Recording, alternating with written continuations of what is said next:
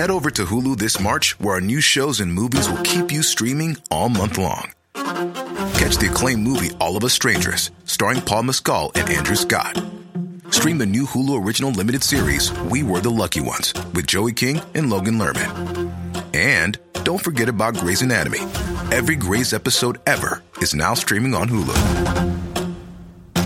So, what are you waiting for? Go stream something new on Hulu.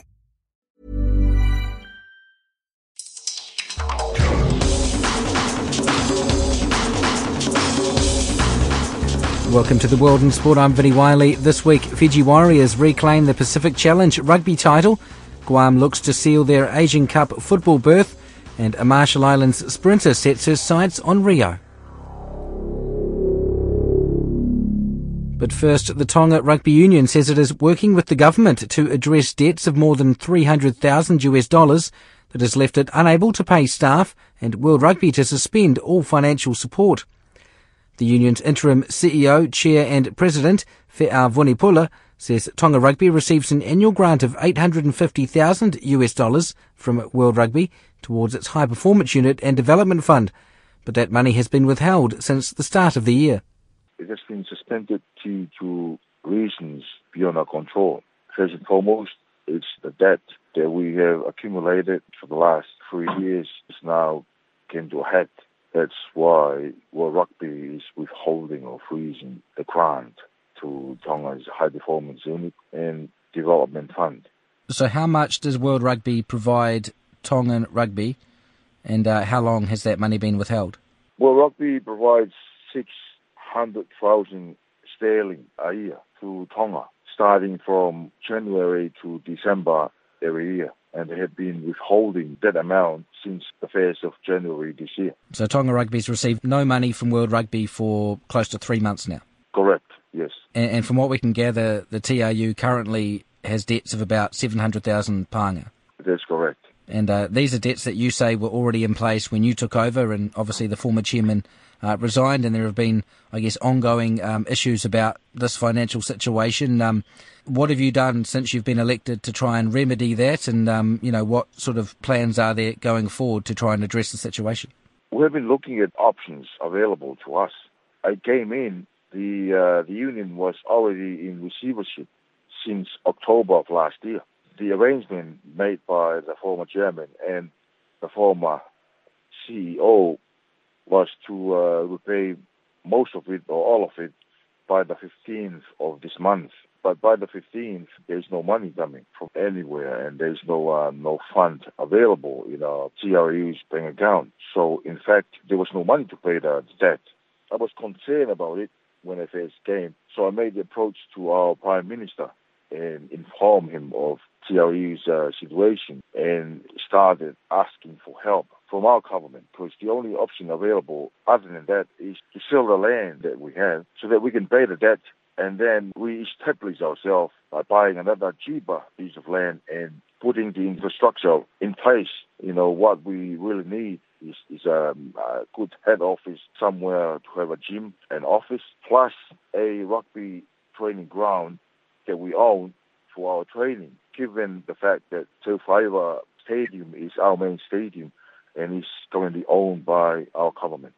Did they take you up on that offer? Yes, I am very thankful that our Prime Minister and our Deputy Prime Minister and all the ministers of the Crown are very helpful. And at the moment, they are throwing up a plan, shall I say, rescue plan or takeover plan. Sounds good, sounds uh, favorable, and, and, and uh, we are currently talking, you know, of uh, the best way forward for, for Tonga Rugby in association with our government helping us out in the long run. So was this plan about the government giving Tonga Rugby money, or is it about land, or is it a mixture of both? It's about first trying to settle the debt, and then you know it will be treated as, as a loan, soft loan to our government, and then our government helping us out to move out of this um, crisis and moving forward. If that situation appears to be moving forward, why have World Rugby suspended the funding? Are you anticipating? Have you been communicating with World Rugby, and do you anticipate they will resume that funding when if they're satisfied with this plan? the, the plan is there will be a World Rugby delegation coming over to Tonga first week of April. They'll be here on the 5th, 6th and 7th of April. And we will be discussing the situation and we'll be talking about the uh, best way forward for us. I know hopefully by the end of this meeting, they will release the fund so that, you know, we can, we can all move forward in a, in a positive way. Because in the current situation, you're not receiving money from World Rugby. Do you have income from any other sources? Very little at the moment. The Tonga Rugby main income comes from uh, World Rugby, uh, particularly the, the high performance division relies heavily on funds from World Rugby in our covering. So the staff at Tonga Rugby haven't been paid for how long? Since the second week of January, and I feel sorry for them that they are in this situation. There are only four of them in our office, and they are here for the long run. And you know, uh, regardless of what happened, they feel that they um, it's their role, it's their task. They want to stick by. They are committed to uh, the cause. And so the Tonga A players that have been in Fiji for the Pacific Challenge, they weren't able to be paid as well? Yes, some of the, the people from Tongatapu uh, were so kind enough to lend us a hand and give them a bit of money, about 250 each for, for each boys. But that wasn't money from Tonga Rugby?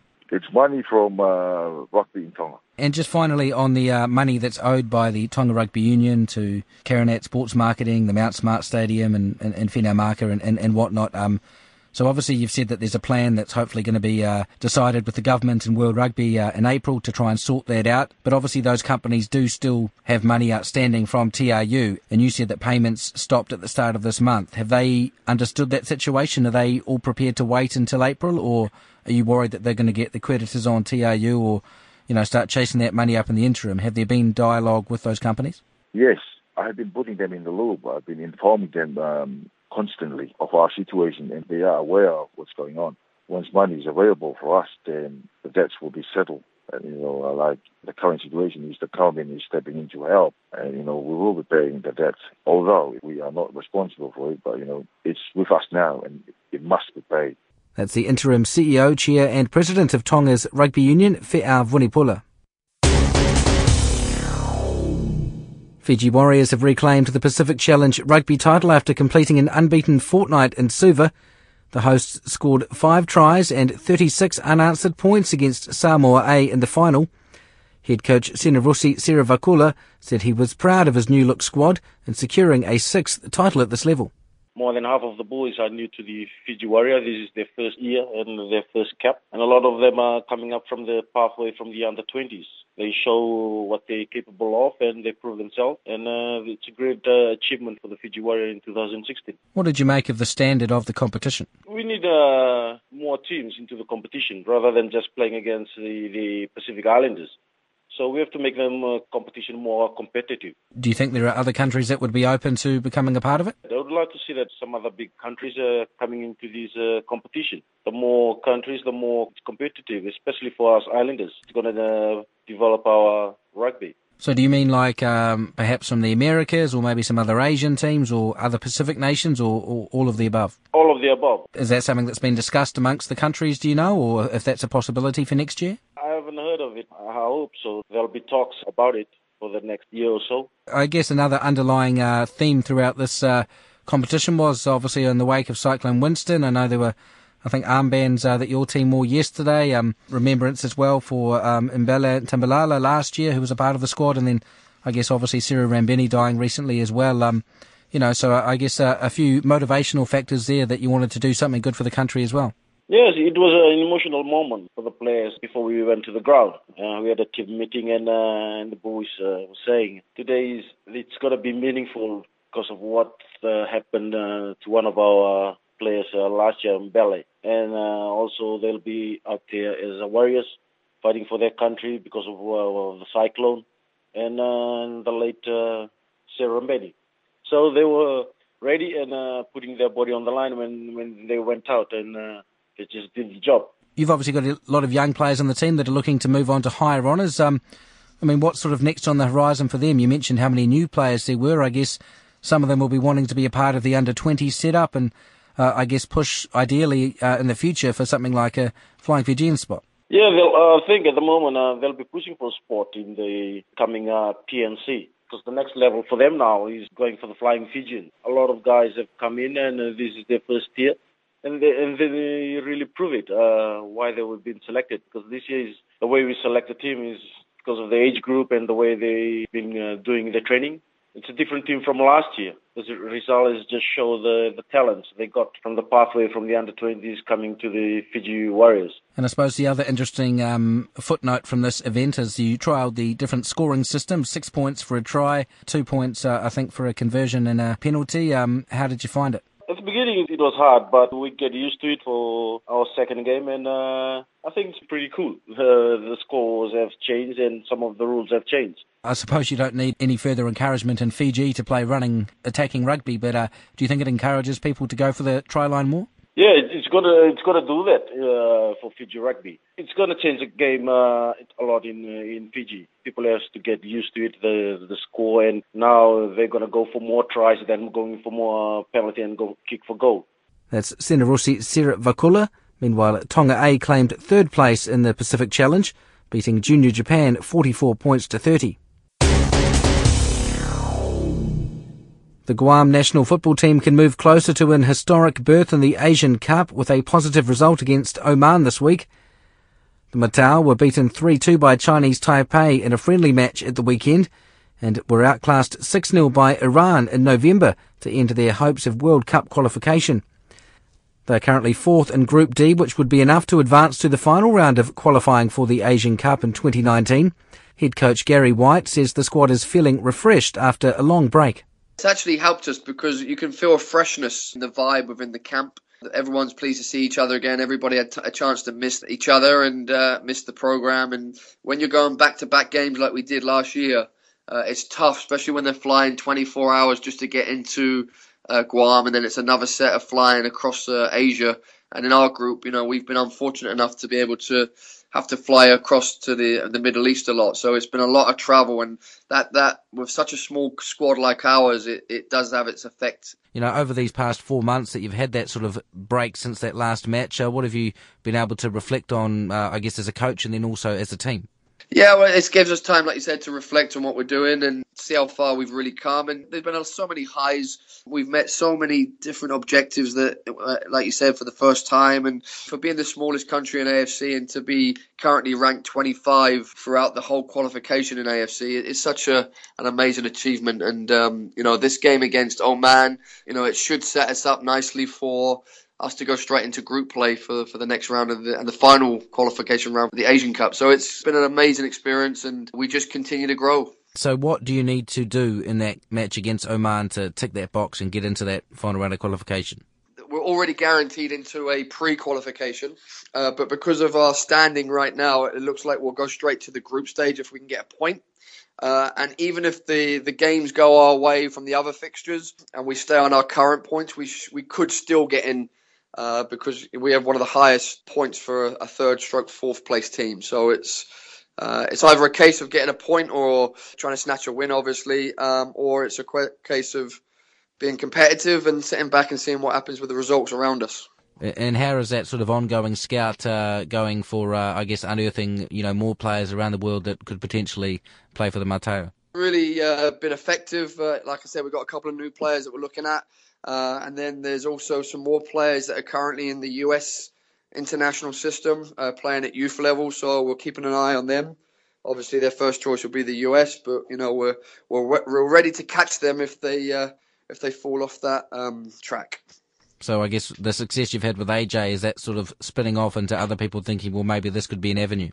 Yeah, absolutely. It's it, his uh, high exposure as a player has definitely pushed the name out, and you know, in, in my recruitment, you know, I obviously utilize uh, AJ's uh, name, and he assists me very well in, in, in, trying to find those new players. And once, sorry, once we identify him, is trying to sell it to him. You know, he's playing in a very strong team. He's surrounded by uh, Dos Santos, uh, Nigel De Jong, uh, Steven Gerrard. Robbie Keane, uh, Ashley Cole, and you know it's great that we have a Matao player that's starting every game at the moment amongst those players. So he, we hope he will bring that experience to our team. I mean, do you notice with a guy like that playing with those guys and, you know, what is very much a growing league, does that rub off on those other guys? Yeah, absolutely. I mean, his presence alone is uh, is is a real motivational factor for us. especially the young players, they really look up to him, you know. And uh, the older players, you know, they, they, they're always learning as well. So, and AJ's such a humble and, and grounded person. He, he does an amazing job with it. That's Guam's football coach, Gary White. After competing at her first Senior World Championships, the Marshall Islands sprinter Mariana Cress is setting her sights even higher. The 17 year old ran a season best time of 8.51 seconds in the 60 metres event at the World Indoor Athletics Championships in Portland, Oregon at the weekend, just one hundredth of a second off her personal best time. She was born and raised in Minnesota in the United States, but her father, 2008 Olympian Roman Cress, was born in the Marshall Islands. He is the reason why I started running track. I was in fifth grade, just watching my dad run track um, since I was basically born, and just watching him at the track meets, which is what motivated me to want to run track. And so he put me in the track club, and it was kind of just you know amateur. It wasn't anything serious, but I grew to love it, and I continued running track. What's your main event? What's your favorite event? My main events are the 100 and 200, but my favorite would be the 200. And, and so, what point of the season are you at in your track at, in, in Minnesota with your, your school and whatnot? Our track season for high school starts on Monday, actually. Alrighty, so to, to be in high school and to have an event, you know, kind of almost the same week that you would normally start, being the World Indoor Championships, is kind of crazy, right? Yeah, it is. It's I'm going crazy. and are there any other major events that you're targeting uh, in 2016? Yes, I'm hoping to compete in the 2016 Olympics in Rio this summer. And so, what do you need to do to, to get there? Just extra hard training. Just focus on, well, you know, school always comes first, so it's going to be hard balancing both of those. But I'm just going to work hard and just pray that the Marshall Islands just confirm me to um, get sent to Rio. What do they have? Like one male and one female spot, sort of minimum, is it, or? Yes, they do. And uh, and do, do you know who your competitors are for those spots? I guess. I think I'm one of the only females that's really running out there. But you know, they someone might come up. You'll never know. Stuff happens. So I'm just praying that I stay kind of in that spot to go to Rio. And, and and so you're based in Minnesota. How long have you been over there? My whole life. I was born here. My dad was only in the Marshall Islands for a couple years of his life, and he moved here when he was a baby, and he's been here since. But we've visited the Marshall Islands. He's visited, there multiple, multiple times. I've only been there once. Is it kind of an interesting feeling being sort of one heart, one foot in one camp and one foot in the other? Obviously, growing up and being American in all senses, but obviously having that Pacific connection as well. Yeah, I kind of like having that tradition in me. I like learning about my family in the Marshall Islands and whatnot, but I also like my American life. But you know, when I go in the Marshall Islands, it's interesting to me because not well, you know what I'm used to, but it's fun. Your dad is he your official coach? Is he? Basically, yes.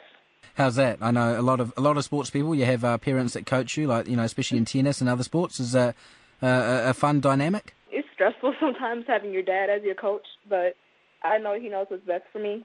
He knows me better than any other coach would, so he knows how to help me specifically, and that's what makes it easier and better for me. But you know, we do hit heads sometimes and have our differences. I just wonder, like, obviously at high school, um, as somebody who's hoping to go to the Rio Olympics this year, this is obviously, you know, very exciting and, you know, a big deal. Um, what do what do your mates at school think about, you know, the fact that you could be at the Olympics? My friends are very excited for me and they support me so much. I don't know what I'll do without them. They're really happy for me, and they always look out for me. They support. They motivate me too. Like if I'm ready to, you know, if I'm just shutting down, they kind of just snap me back in it like Mari, you have to know, you have to focus, train. I'm like, yeah, you're right. So my friends are what help. They they keep me up a lot. And uh, and so you're hoping to get a athletics a track scholarship to college, are you next year? Yes, I'm hoping I do. That's the Marshall Islands sprinter Mariana Cress. And that's the world in sport for this week. I'm Vinnie Wiley. As always, thank you very much for listening.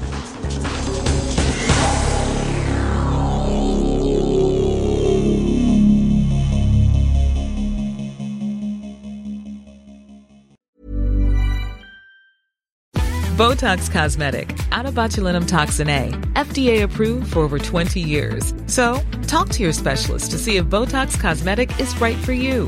For full prescribing information, including boxed warning, visit BotoxCosmetic.com or call 877-351-0300. Remember to ask for Botox Cosmetic by name. To see for yourself and learn more, visit BotoxCosmetic.com. That's BotoxCosmetic.com.